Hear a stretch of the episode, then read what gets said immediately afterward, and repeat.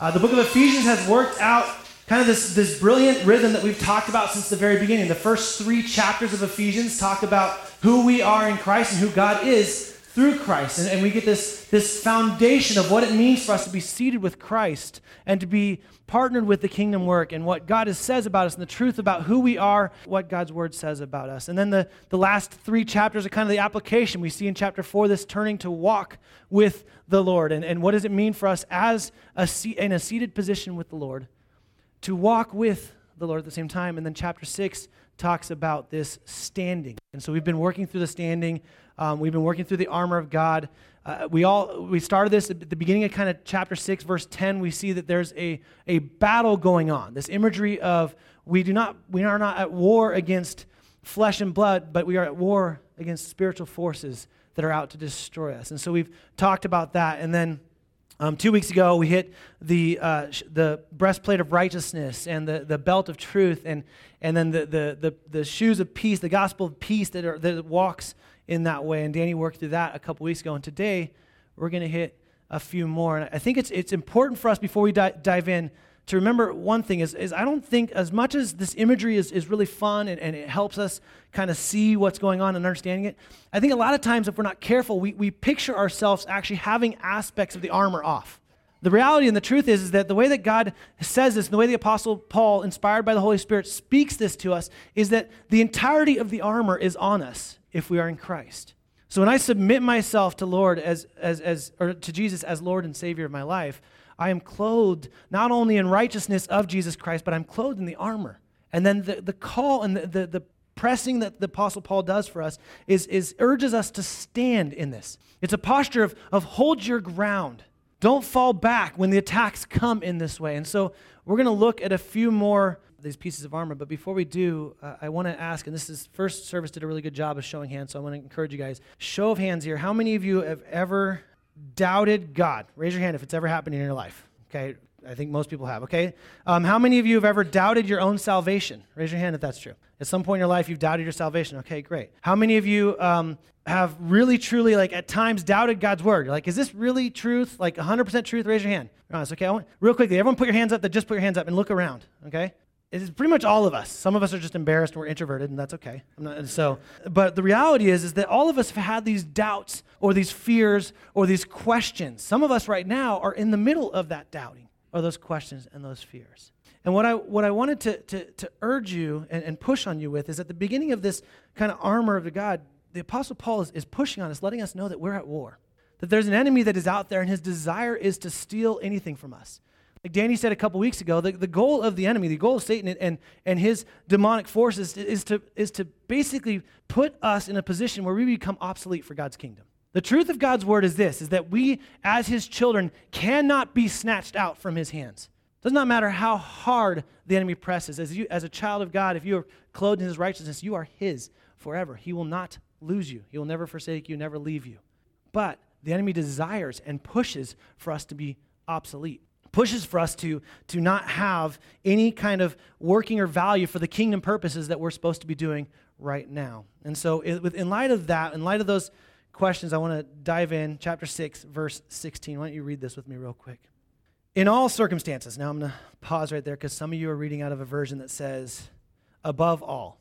And I want to just say that this translation is substantially better than above all. So, so this, this scripture right here, the way it says it in all circumstances, that's truly the way the Greek was meant to be said here. Some have said above all, the shield is somehow more important than everything else. That's not the case. But there is a clause, a push for in all circumstances, take up. Okay, so in all circumstances, take up the shield of faith, with which you can extinguish all the flaming darts of the evil one, and take the helmet of salvation and the sword of the Spirit, which is the word of God. And so we see these three things. We see the, the shield of faith, we see the, the sword of the Spirit, which is the word of God, and we see the helmet of salvation. And we see him kind of talking about each one of these things. And so there is some, some definition that needs to come from this. The, the shield of faith, and he says why. Here's, here's why to take the shield of faith up. Because the flaming, flaming darts, the flaming um, missiles of the enemy are going to come at you. It's, you know, the best way you can think of it is in, in this day, people would pull arrows. If you've seen any movie with, with old Roman guard or anything, they dip it in tar or something really sticky and they fling it down at the people with their shields. In fact, just picture this you're camping with children and you're around a campfire and you're doing s'mores.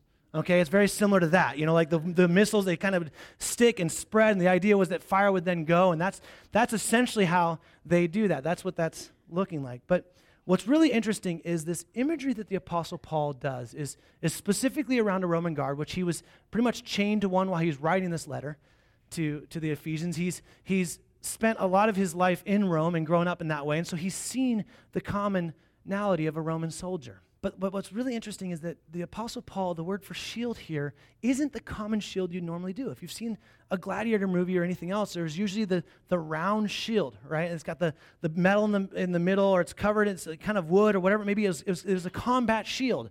That was the most common shield. That was a shield you'd see most every single Roman soldier walking the streets with. That was the shield. But the word that the Apostle Paul uses for here for shield is the other word which encompasses the two and a half foot wide, four and a half foot tall shield that had a slight curve to it, made out of two planks, would be covered in leather that would be soaked in water so that when the flaming darts came, they would hopefully be extinguished and there would always be some metal in it, weighing a ton of weight. I mean, a ton of weight.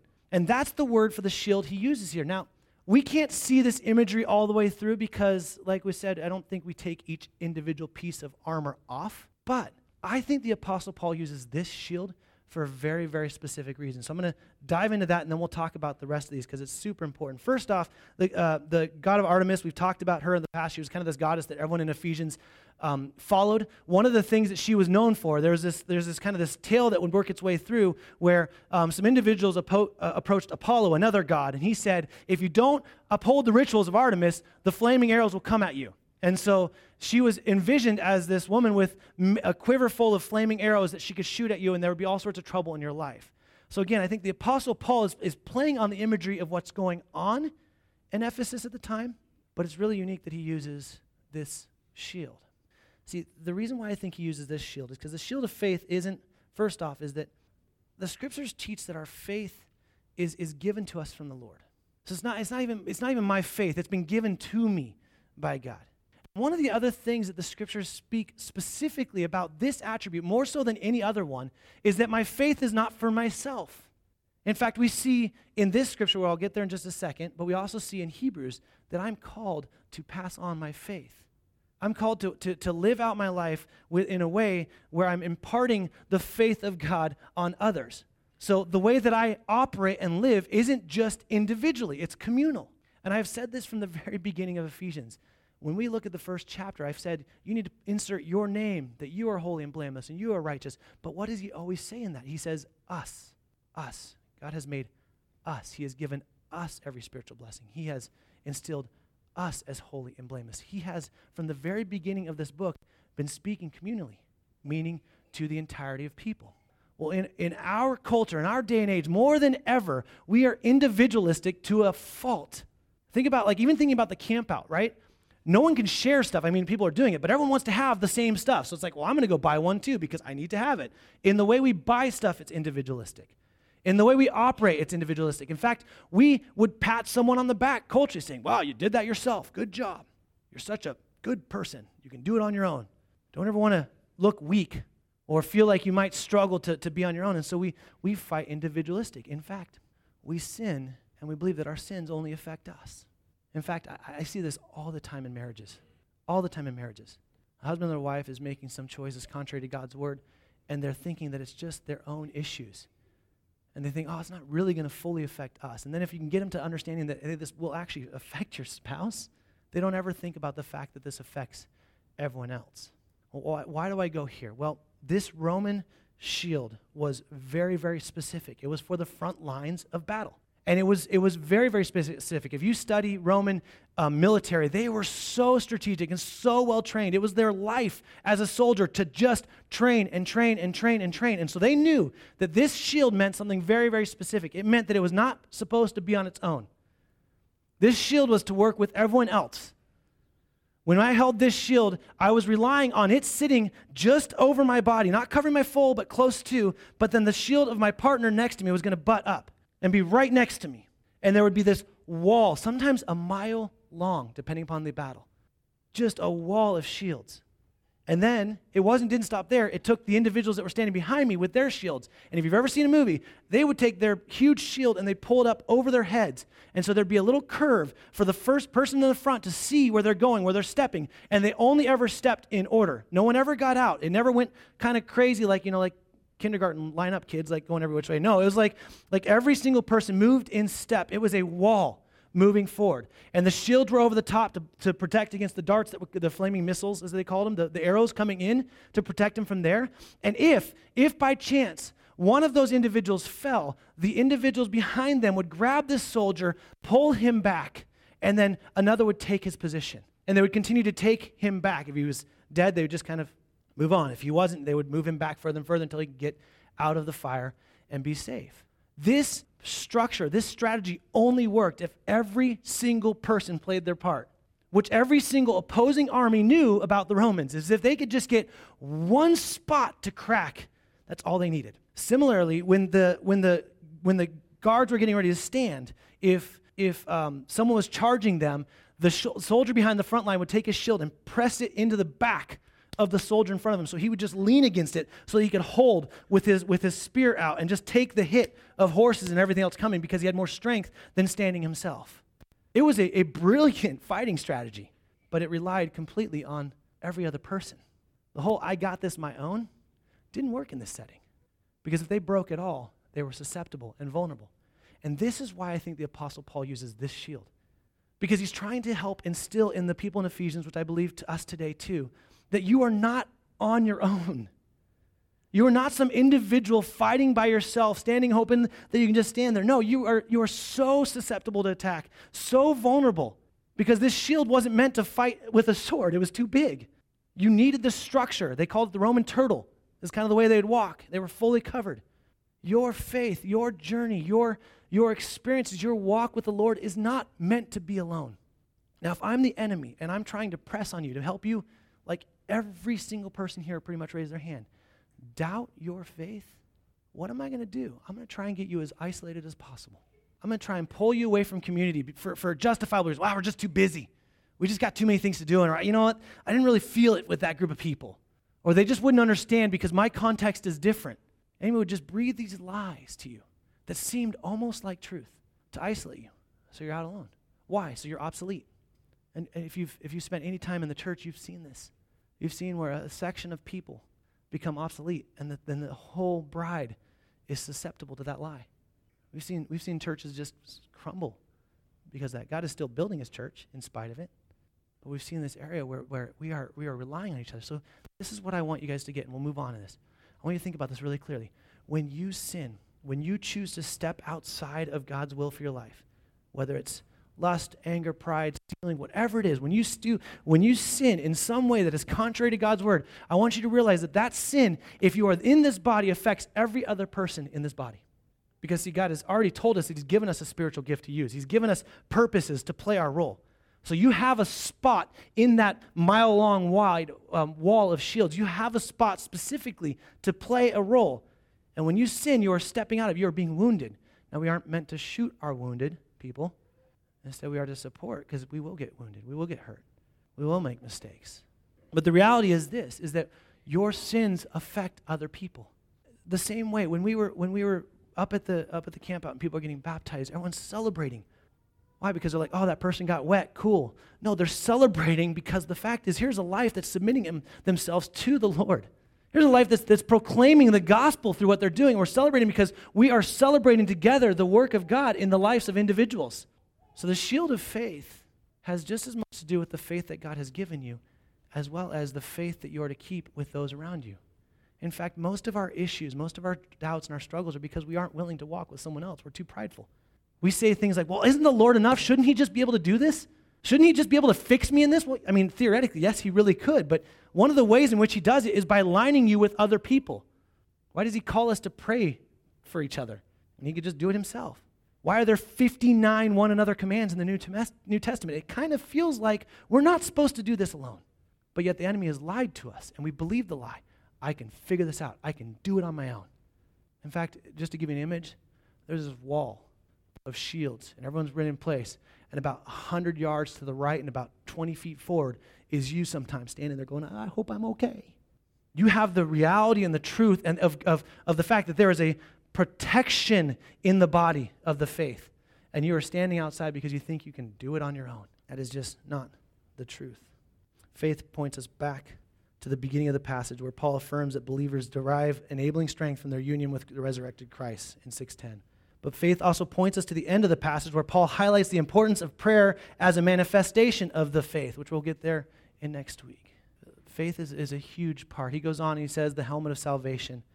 Um, this is this isn't, I don't think this necessarily is our salvation as a whole because it's like, oh, I'm saved, I'm not saved, I'm saved, I'm not saved. Like some of us maybe think of it that way. But I think what the scriptures are really saying here is, has more to do with assurance of our salvation. The assurance of my salvation that has been completed in the completed work of Jesus Christ on the cross, and the assurance of the promise of Him to fulfill it to full completion in His glorious manifestation of coming again. So, this is an assurance of faith. The helmet of salvation is something that we have and we wear because we can assure that this, this promise isn't built on what I do or don't do. This promise isn't, my, my, whether or not I'm following the Lord or not, isn't built on what I do and don't do. It's, it's built on Christ and it's founded on Him. In fact, I said this about our faith. Um, faith is only as reliable and helpful as the trustworthiness of its object. And, and as Christians, our object of trustworthiness is Jesus Christ. So our faith is, is deep and powerful because of Christ.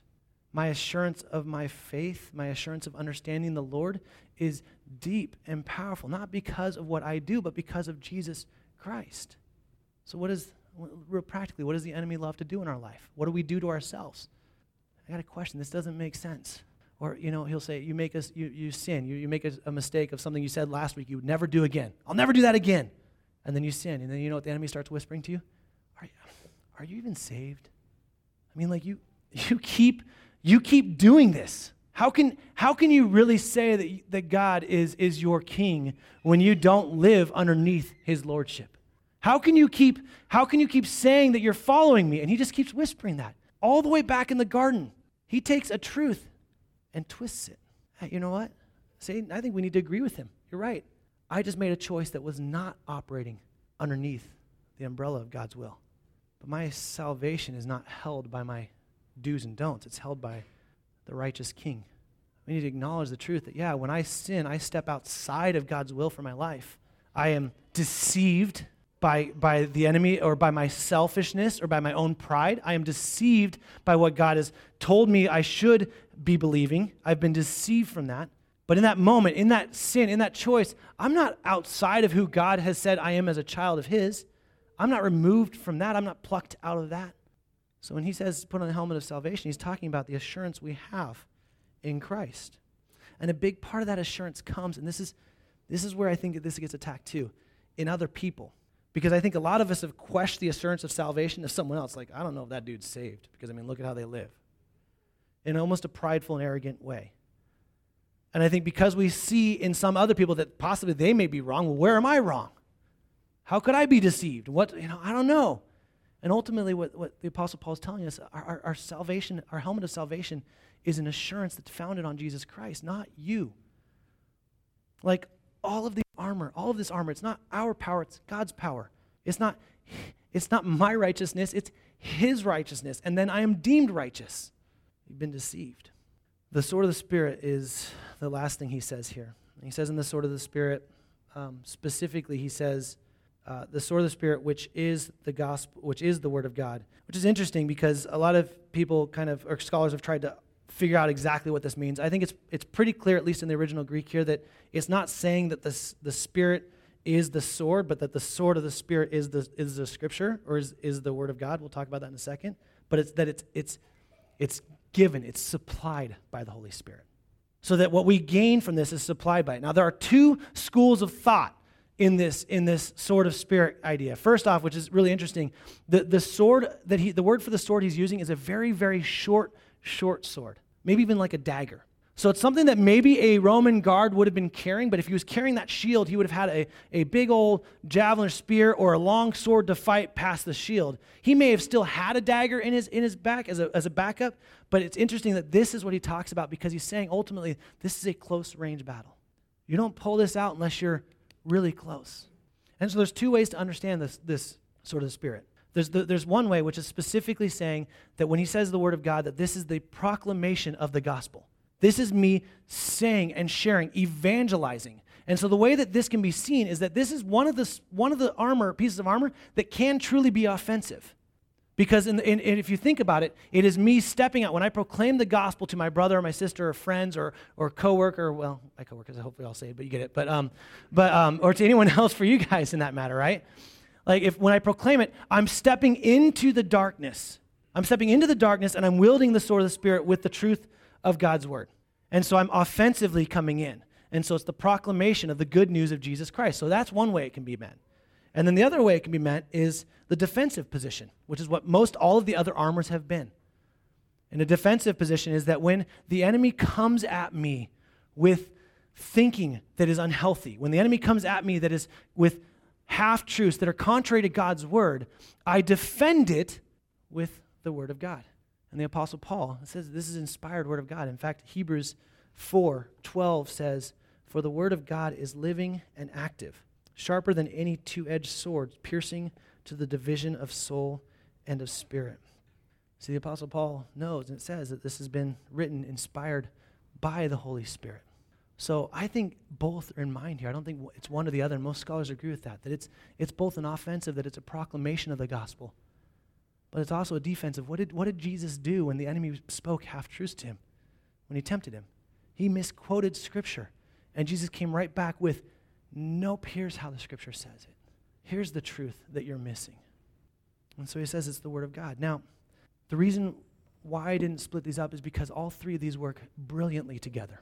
If you think about it this way, your doubts that everyone raised their hand at the beginning, some of you maybe you're in the middle of it right now. Your doubts, your distrusting God's goodness, your, your fears as to whether or not God's word is truly infallible, meaning not messed up, it's perfect.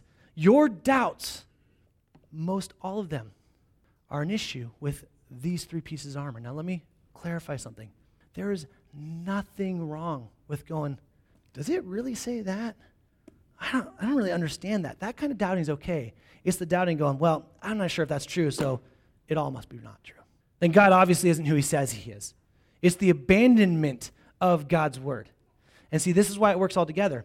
Your faith is given to you from God. The assurance of your salvation is given to you from God. And how does He do it? Through the Spirit of God living inside of you, pointing you to the truth of God's Word. So you and I can stand in confidence without doubting our faith, without doubting our salvation, and, and, without doubting our any of those things, because we have the very word of God that the Holy Spirit inside of us is compelling and pleading for us to dig into and speak to us. Show of hands, this will be fun. How many of you have read a verse a number of times, and then all of a sudden you read it, and like it just blows your mind and drastically hits you in a totally amazing way. Has that ever happened? Raise your hand if that's ever happened. Look around. Guys, that is the Spirit of God alive in you. That is the Holy Spirit of God alive in you saying, I'm going to use this word for you today. I'm going to show you how your life is in, has been deceived. I'm going to show you how you have missed the point. I'm going to show you what I'm trying to do to make you more and more and more like my son, Jesus Christ. So many of us like, I want to feel the Spirit more, but you never, ever, ever get in God's Word. The only time that the, the Spirit is, is equated to a sword in, in Scripture is here, and then when it's coming out of Jesus' mouth in Revelation. That's a fun one. Read that one. We have the Word of God and here's the thing, guys. I've had so many conversations with so many people over years, and, and it always comes down to the same thing. Something in our life doesn't feel right. And so we look to scriptures maybe flippantly or, or half heartedly and say, that doesn't make sense. And so we turn to everything outside the scriptures.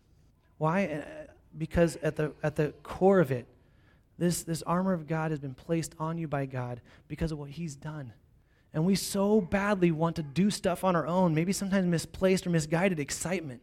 But the reality is that we are so close, and at times this is, this is so sad to me, is there are so many people that are deceived and they believe they're chasing truth. In fact, Origen and, and, um, and Jerome, two really, really old kind of fathers of faith, said this way in their interpretation, the arrows of, that believe, they believe them to be the devil's interjection of evil thoughts into the minds of believers. But there's no reason to limit the metaphor to this one form of attack. In addition to this, the list could include persecution from political authorities, thoughts of accusation of sin that bring intense feelings of guilt, feelings or false teaching by those who claim to be Christians. That's a huge one today. Direct demonic attack through sickness and dreams and temptation to engage in behaviors displeasing to God. These guys wrote this years ago, and it's still very applicable today. Danny said it two weeks ago in his message he was talking about. He said that, that Satan has been a part of every single civilization. So he knows how we work and he knows how he mistakes. And even with Adam and Eve, he didn't, he didn't come out and say, God did not say that. He questioned it.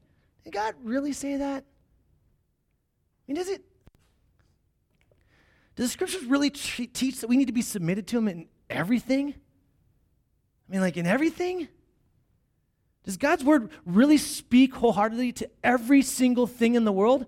Can it be applied? Is it living and act? Really, everything? I mean, come on. Come on. There's got to be some stuff that culturally it's going to be out of place. And I'm not saying that there's not cultural things that we can understand here.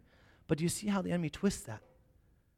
He starts twisting it and doubting and doubting and doubting. And pretty soon, you're off, standing out 100 yards from the rest of the turtles, the, the Roman turtle shell, all by yourself, and wondering, why is it so hard?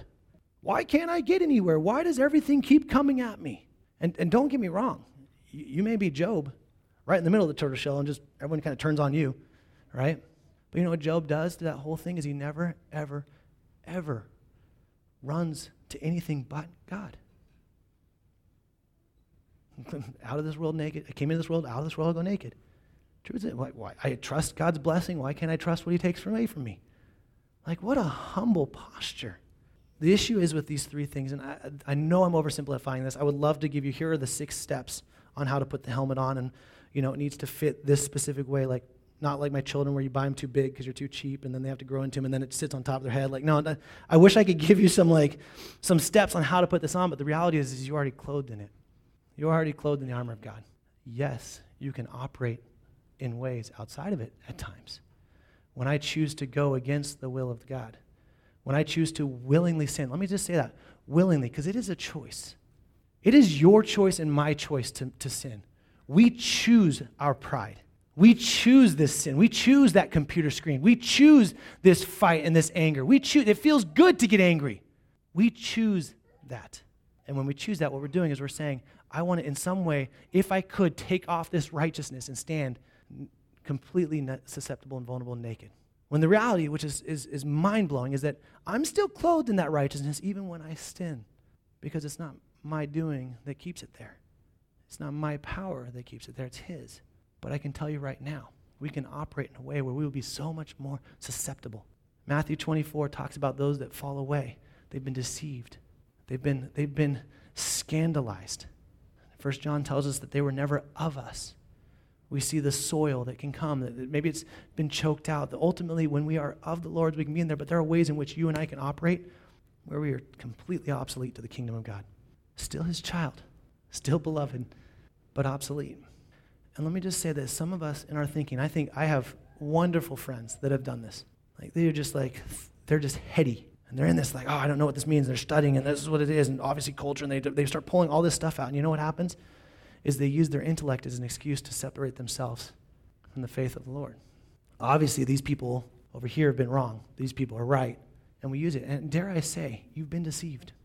If your thought pattern, if you're, if you're looking at the scripture and you're doing it alone, or just doing it with people that agree with you because that's where they're at, and not ever surrounding yourself with healthy believers to say, well, you know, I mean, that makes sense. That's a hard one, but what about this scripture? You're just, you're just kind of going at it alone. Let me tell you right now, you are vulnerably open and you are being deceived. We're meant, to, we're meant to be in love with God's word. In fact, that's why we're going into Psalm 119, because I want us to be more in love with God's word. But the reality is, if you're just reading this as some kind of guideline that may or may not be helpful, as opposed to the word of God that the Holy Spirit will speak to you through, as opposed to the sword of the Spirit, if you're just reading this just as like, oh, that's neat, interesting, I should just disseminate that information and it's not bringing about a more proclamation of the greatness and grandness and glory of God in your life, then you're reading it wrong. If you're just reading it alone and you're never ever t- discussing or talking about it with other healthy believers in your life and saying, man, when I read this, I'm really struggling with this. What does this mean? I, I had a really funny one. I'm not going to say it because I don't want to send you all on this rabbit trail, but I had a really funny one where I was talking with um, Danny Pellegrini the other day. I was like, what is that all about? That makes no sense to me. In fact, it's really messed up. You know, like that's just really weird. And we were talking about it and wrestling with it. But if I'm not willing or able to do that while being submitted to the fact that this is truly God's word and not what I say about it or what any other great theologian says about it, but this is God's word. And the Holy Spirit that gives you all power of every spiritual blessing is inside of you as those that are surrendered to Jesus Christ can come to this and these will jump out alive. Because that is his purpose and his job. Instead, we want to abandon this for feelings. It just doesn't feel right. I want to feel more, so we abandon the word of God. And maybe I'm oversimplifying it when I say that pretty much all of our doubts, I know at least in my own life, all of my doubts are usually steeped in some fear or half truth that I've believed. It's a complete lie. All of my doubts are usually because I'm prideful and I don't like to be wrong. My assumption is, as the, as the band comes up, we're going we're gonna worship. My assumption is a lot of you are very prideful too. See, pride's a really, really funny thing. It's not like you just kind of walk along and all of a sudden it's like, whoa, I just put on pride. It's crazy. I just, I mean, I better get that off quickly. Usually it's, it's a slow, painful thing that by the time you really realize that you are prideful, everyone around you has already known it for a long time. And I just, I just want to, I want to implore you, your doubts, your questions, your fears, God's word speaks to them. Even the fact that you doubt that is, is probably an issue of this first three chapters of Ephesians not ringing true to you. So as you think about areas when you're doubting or struggling, if they're not sending you into God's word and they're not unifying you to God and they're not in full submission to Him and the authority He has in your life, it's probably dangerous. I'm not saying don't question. I'm not saying don't wrestle. I'm not even saying, like, man, I just don't know how to make sense of this. What I am saying is that you can't do that apart from the truth of who Jesus is, what He's done for us, and how He's placed us with others to do it with. He calls us to stand. I can't stand if I don't have Him or you. It's a, it's a lie from the enemy to believe that I can stand on my own. And maybe some of you are like, well, I've been doing it for years. I haven't seen any problems with it yet. Okay, fair enough. But have you ever thought about the picture that God has given us gifts in a body of Christ?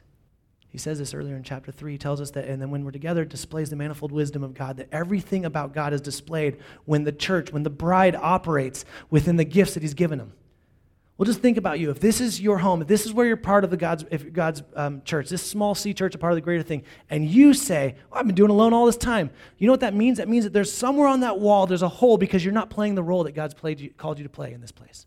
So your choice to be individual, your pride to stand on your own is actually affecting other people, and you just don't see it yet. Um, the Apostle Paul began the household section running right into this in, out of submission and and we had a, a, wonderful sermon on submission and what that looks like. And ultimately, what I wanted to come back to is, is for us to be standing in the strength and the power of the armor of God, we have to be fully submitted to God. And I bet, because I've seen this in my own life, that there are areas in which we're not submitted. And so, my challenge for you guys, my encouragement for you guys, is that you would submit yourself to God's will. You'd submit yourself to His word. Even when it hurts and doesn't feel right and you don't like it, submit yourself to God's word.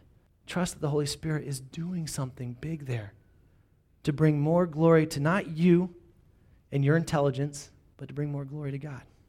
We pray, Heavenly Father, thank you for your word and the ability that it has to cut, to cut into me in areas in which I am not aligned or, or submitted to your will. Father, I pray for every individual in this room right now. God, I pray that you'd give them, I thank you for giving them the ability to submit to your will. I pray that you would give them the desire and the strength to walk in it. Lord, I pray that as we look at areas in which we have doubted or distrusted, God, would you help us to just see super clearly what is coming from the enemy, what flaming missile is coming from the enemy and needs to just be deflected.